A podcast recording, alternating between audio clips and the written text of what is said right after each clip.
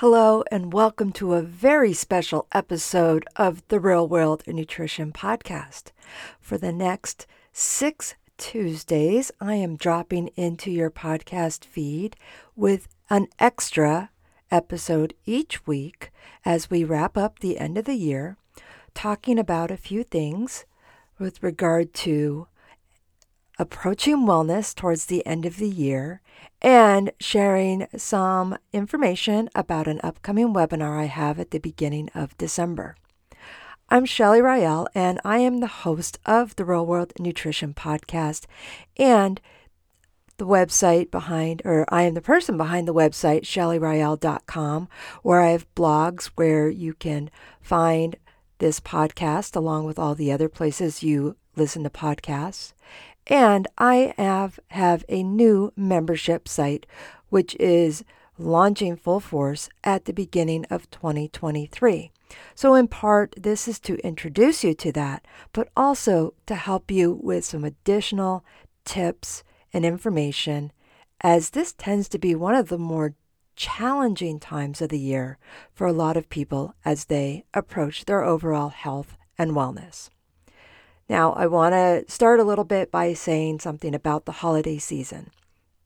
For many years, if you've been listening to me for any length of time, I've used to work, I've been a dietitian for more than 20 years, and I used to work in a well, worksite wellness program. And for many years, between, it varied each year between Halloween and New Year's, sometimes it was Thanksgiving and New Year's, uh, we would have a challenge where we focused on not weight loss, but maintain, don't gain. And a lot of times when people were part of that program, this was before podcast and blog posts were pretty new. So I would send emails to people on a regular basis with tips and strategies. And it's not so much that people tend to gain a lot of weight during the holidays, despite what people think. It's that we do gain, uh, statistically, it's suggested that we gain maybe a couple pounds, a few pounds. But what doesn't happen is that return to that weight prior to that. Now, I want to just mention this that weight does not have to be the focus. It doesn't always need to be the focus. When people are a little bit more focused on their own health and self care, that's when we have benefit. So, focusing on what they are or are not eating, focusing on their physical activity and not staying sedentary, even with poor weather, and focusing on managing their stress.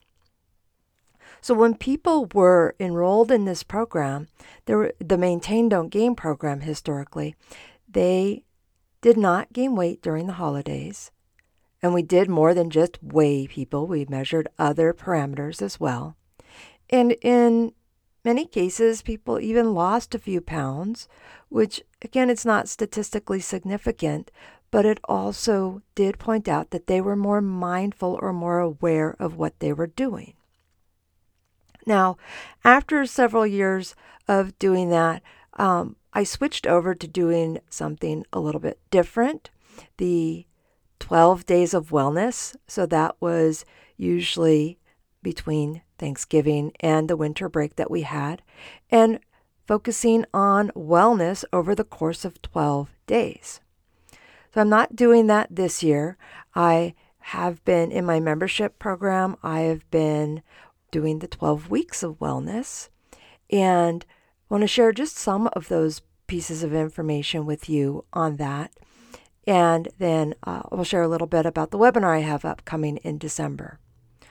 So, one of the themes that I focus on or have people pay attention to and focus on is self care.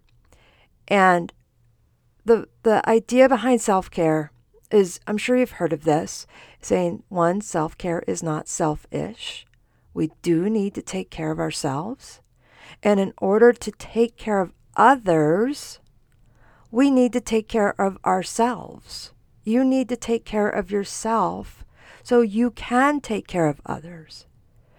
And taking care of others could just be being a parent, being a spouse, being in a relationship, or it could be more significant in that you are actively taking care of somebody who's not well or unable to fully take care of themselves.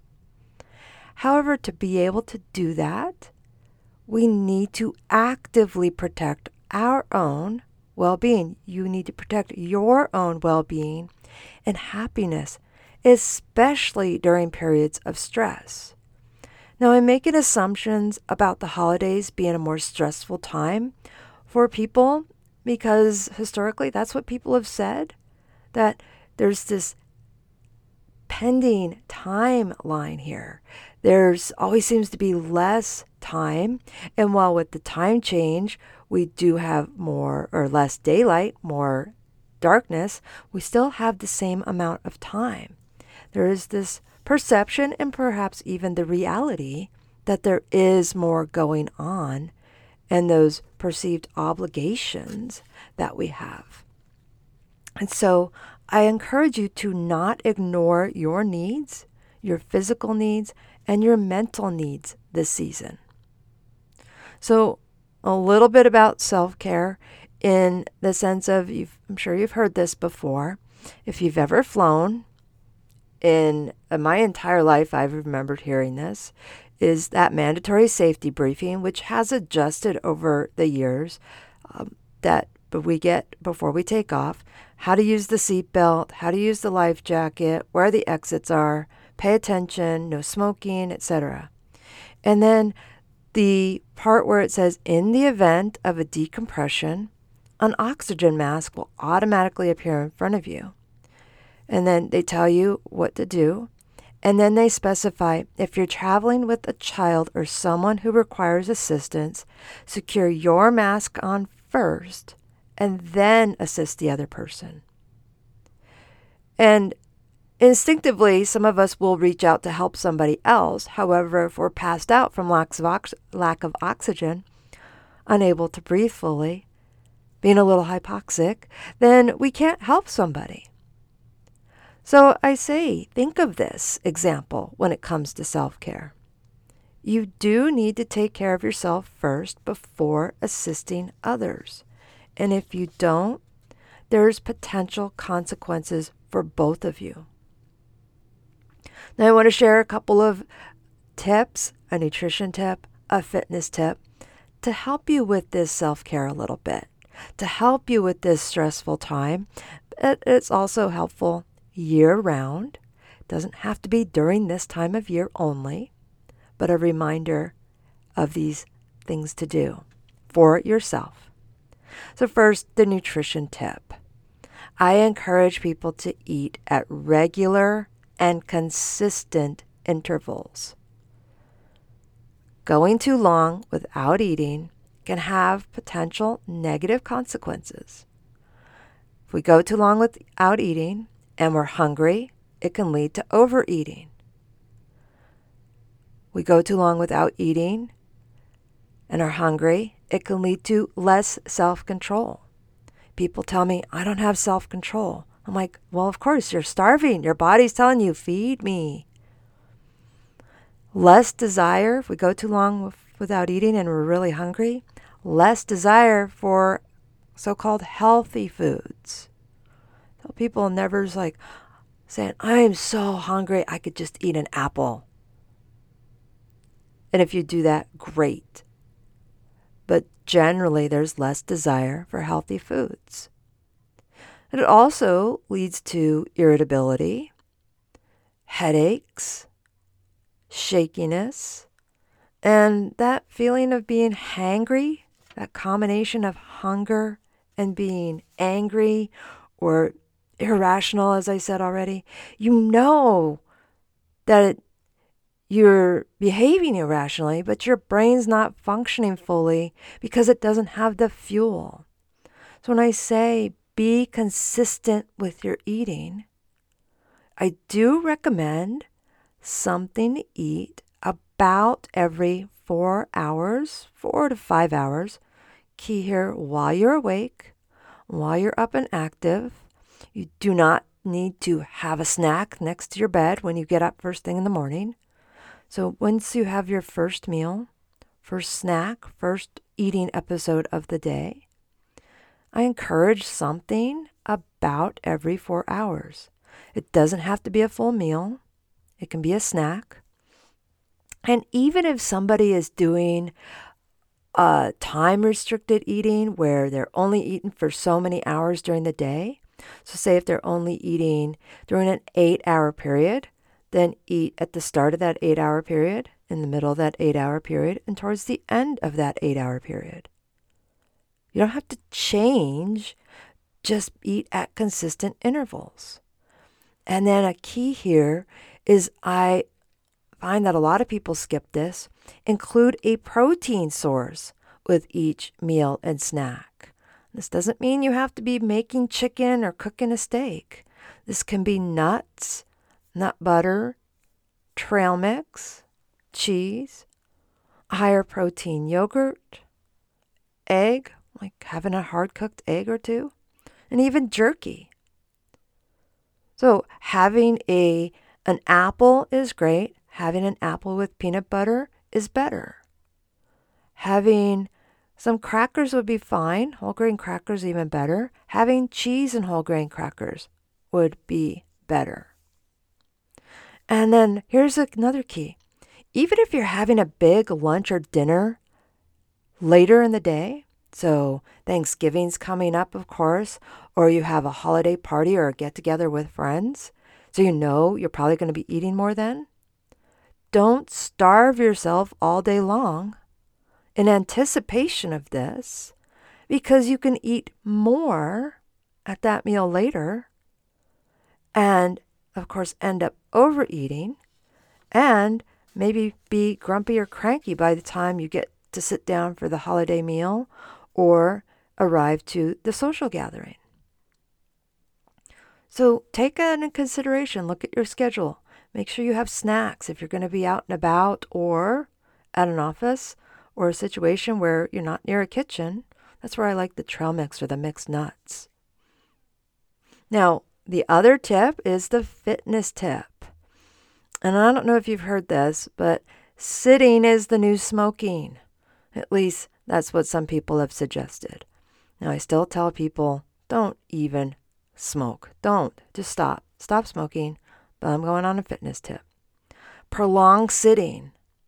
Even if you're an active person, so if you do your exercise first thing in the morning or you do it after work,